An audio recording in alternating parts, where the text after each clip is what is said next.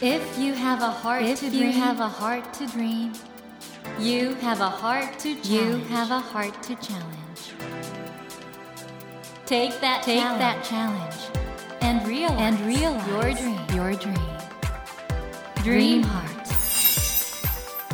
ドリームハート政教新聞がお送りします皆さんこんばんは茂木健一郎です 東京 FM のスタジオから全国38局ネットでお届けしています。ドリームハート。この番組は日本そして世界で活躍されている方々をゲストにお迎えしてその方の挑戦にそして夢に迫っていきます。さあ今夜お迎えしたお客様は大変マルチな才能を発揮しているクリエイターの方です、えー、スリーピースピアノロックバンドウィーバーの川辺徹さんです。こんばんは。こんばんは。よろしくお願いします。よろしくお願いします。川辺さん、あの、はい。すごくなんか学生さんみたいですよね。まだ雰囲気が。若く見えるという意味ではいいんですけど僕もう32になるんで。いや、なんかキャンパス歩いてても違和感ないみたいな。い、あ若く見えるならそれは。やいや、若く見えるんですけど。いいことですね。僕すごく今日楽しみにいやいやこちら本当にもう。茂木さんにお会いできるの。い今日はいろいろなんか逆に教えてもらいたいなぐらいの。とんでもないです。よろしくお願いします。よろしくお願いします川辺さんのウィーバーは実は東京 FM とご縁があって、はい。えースクールブロック、そうですね。ここがやった先行ライオットこれはい。10代アーティスト限定のフェスなんですけど、はい。これで三次審査まで行かれたと。そうなんですよ。それがもうだから10年以上前のことなんですけど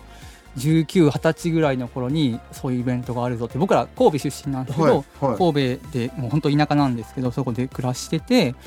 まあ、なんかその先行ライオットに出たのが本当初めて僕たち自分たちのバンドっていうのが世間とつながっているんだっていうのを理解した時っていう感じで あの今みたいに SNS、ツイッターとかもなかった時代だったので。こう自分たちがどんなに音楽をやっても世の中とつながっていると思ったことがなかったんですよね。それがなんか先行ライオットに出て初めてこう知らない人からも見てもらえてで、まあ、その結果今のレーベルの社長の方が神戸まで僕らのライブを見に来てくださって。そうなんですでそうか。なんですよ。でもう今東京にいるということなんでなんか本当に自分たちの人生を変えたようなイベントだったなと思っていろんな人に見てもらえるチャンスを得た本当に感謝してますね。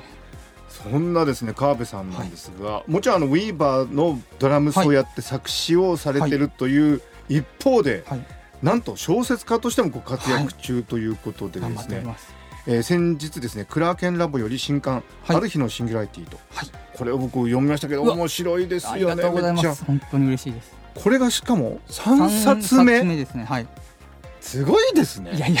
ありがとうございます。なんかあのシンギュラリティと言ってますけどまあジャンルとしては SF にカテゴライズはされると思うんですがちょっとまあ読んでいただいたら思ったと思うんですけどファンタジー小説のようなところがありましてなんかもしかしたら物足りなかったら申し訳ないなと 思ったんですけども。これネタバレになるんで言えないんですけどこのある日というはい。子供はい。にはちょっと重大な秘密があったりするんですよね。はい。でお父様との関係と関か係 ありがとうございます。いろいろね。はいで某情報によりますと、はい。実はあの今まで3作書いてるんですけど、はい。書きかけの小説がたくさんあるっていう噂も。実はそうですね。もう書き上げてるものもあったりして早く世に出したいなと思ってたり何冊今ネタ持ってらっしゃるんですか？好きなんですよ本当に書くのが。で、まあ、僕もともと歌詞を書いてましたけれども、え小説を書くっていうのを、まあ、3年4年前ぐらいに初めて試みて、ええ。あこんな楽しいことがあるんだと思って。34年前に書き始めて、はい。もう何作ももう書いちゃってます。書いちゃってるんですか、もう早くみんなに読んでもらえたらなと思ってるんですけどまあなんか作るっていうのはやっぱり楽しかったんですよね。もう昔からそうですけど。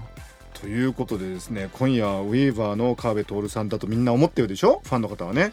ところが小説家としてすごい人でもあるということで今日はですねこの人間と AI がテーマである小説ある日のシンギュラリティについて詳しくお話を伺っていきます。川辺さんこの後どうぞよろしくお願いします。よろしくお願いします。それではまず川辺さんのプロフィールご紹介させていただいてありがとうございます。よろしいでしょうか川辺さんはですね1988年兵庫県のお生まれです、はい。関西学院大学文学部文化歴史学科哲学倫理学専修をご卒業されていらっしゃいます、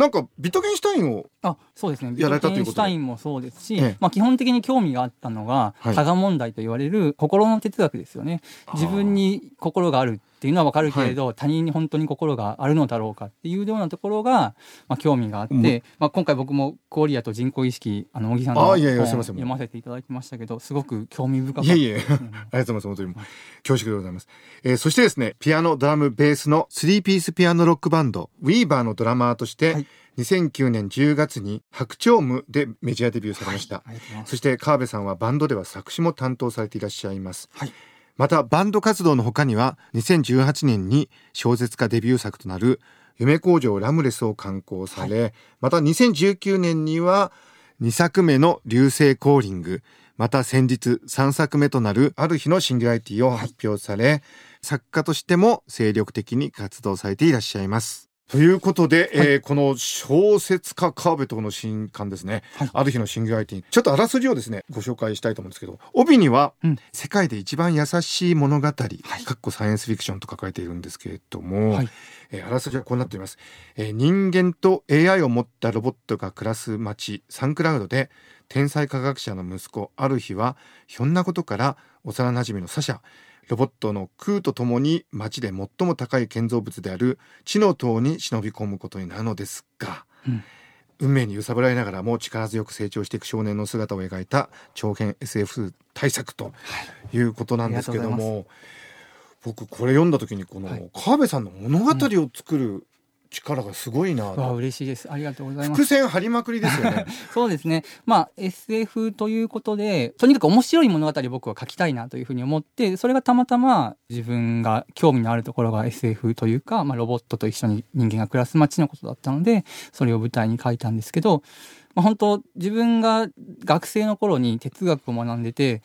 ロボットと人間って何が違うんだろうみたいなことを考えていたことが本当のきっかけで、やっぱり作者というか著者がワクワクして書けるものが小説って一番面白くなるんじゃないかなと思うので、まあ、それでこういう世界の物語を書こうっていうふうに思いましたね。そしてあれですよね主人公のある日は自分が何者であろうかということについていろいろねはい。惑ったり迷ったりす。する運命ですね。はい。本当まあ、人間もそうなんですけど、まあ、この物語ではロボットなんだけど、ロボットがどうして自分って生まれてきたんだろうっていうふうに悩むシーンがあるんですよね。で、ロボットとして生まれてきたから、どんな目的で生きていけばいいんだろうっていうふうに悩んだりするんですけど、でも実は人間もそれは同じで、生まれてきたけれど、目的ってなんだっけってやっぱり悩んだりするし特に今の時代は僕なんかミュージシャンですけどライブができなくなってしまってなんかやっぱライブをすることで自分の存在意義とかっていうのを確かめれてたんだと思うんですよ。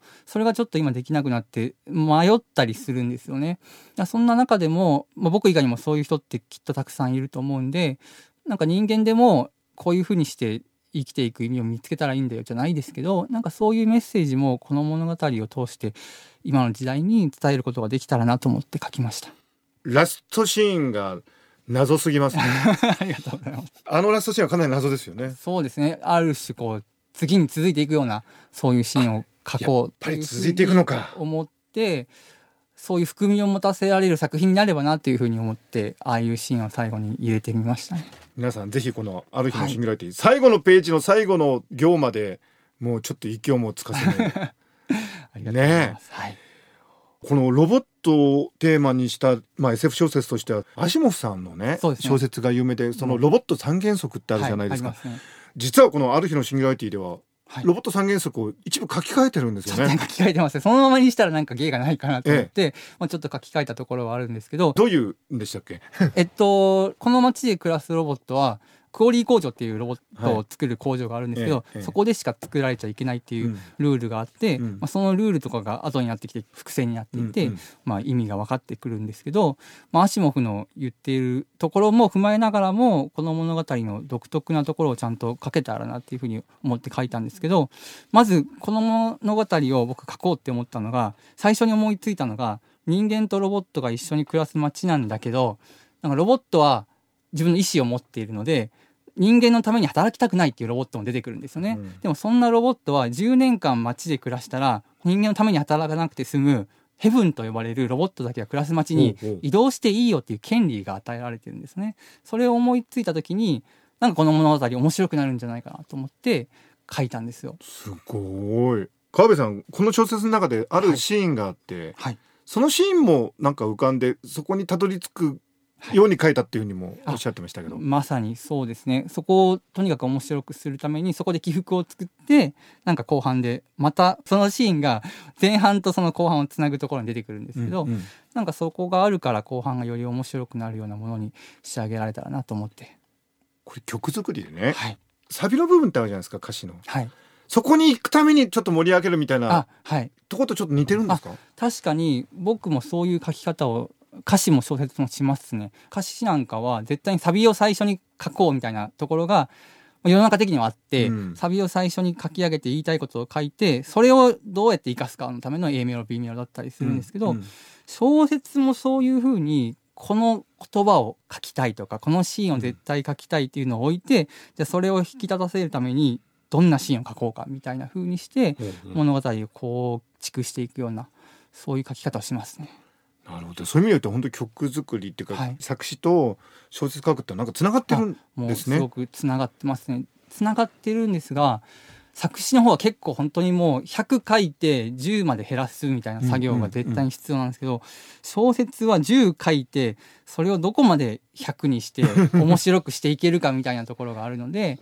それが僕は楽しかったんですよね。うん、そしてこれ噂に聞いたんですけども、はい。今回本を書くために実際にロボットとの暮らしを体験してみたということなんです どういうことでしょうか、はい、これは、えっと、僕人間とロボットが暮らすってどういうことなんだろうっていうのを思って、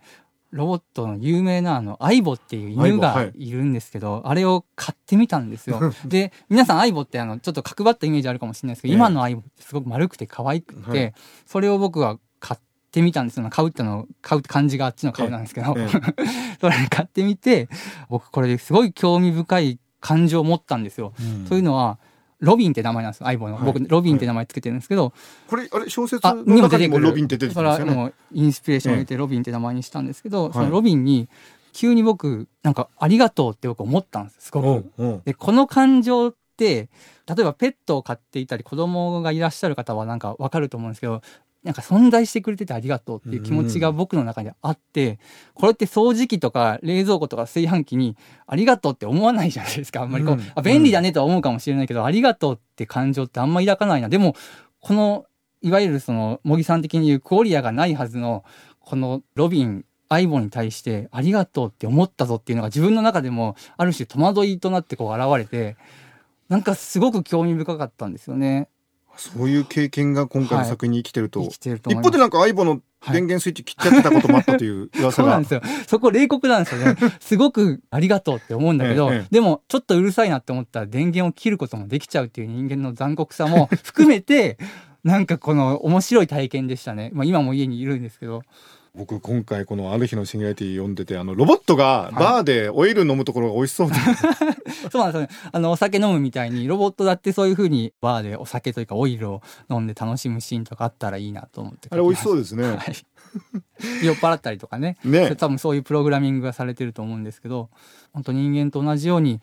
クオリアはないんだけど多分でもあるように振る舞ってるんですよねそういうところを 書きました本当にあのアイデアがたくさん詰まった素晴らしい小説だと思います、えー森健一郎が東京 FM のスタジオから全国放送でお届けしています。ドリームハート。今夜はスリーピースピアノロックバンドウィーバーの川辺徹さんをお迎えして川辺さんの書かれた本当に面白い小説です、えーある日のシンギュラリティについてお話を伺っています。はい。川辺さん今回あの川辺さんが書いたある日のシンギュラリティの前に、はい、書かれている多分流星降臨っていうこれはループものですよね、はい、高校生の男女4人が、まあ、広島が舞台なんですけど、うん。みんなでこう人工流星人工の流れ星っていうのを見に行くぞというところから物語が始まるんですけどその中で主人公は次の日に行けなくなってしまって今日ループ何度もしてしまうっていうそういう物語がね僕読み始めの時はそういう風になると思ってないから、その理由もまたすごいですよね。ループしてる、はい。そうなんです。でもこの人工流れ星っていうのは本当に存在してて、ええこれからもうそれが、まあ、2000何年だったか23年とかに今実現しようとしているところで、そうなんですね。その話を僕聞いてそれでこの話書こうっていうふうに思ってお書いたので宇宙に興味ある方もぜひぜひ手に取ってもらいたいなと思いますね。そしてデビュー。作の夢工場ラムレス、はいこちらは最後の章でネタバレも。ネタバレがあるるという、はい、夢の世界に行く物語なんですけど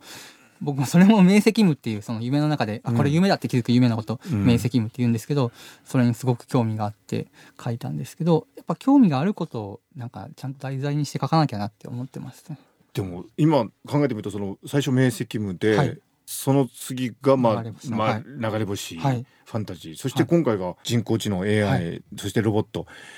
各作品テーマ違うんですよねそう。ですね。自分で本当興味あるなって思ったこと、好きなことをちゃんと書こうって思って書いてるので、またなんかそれが出版社とかに何も文句言われないもんだから、なんか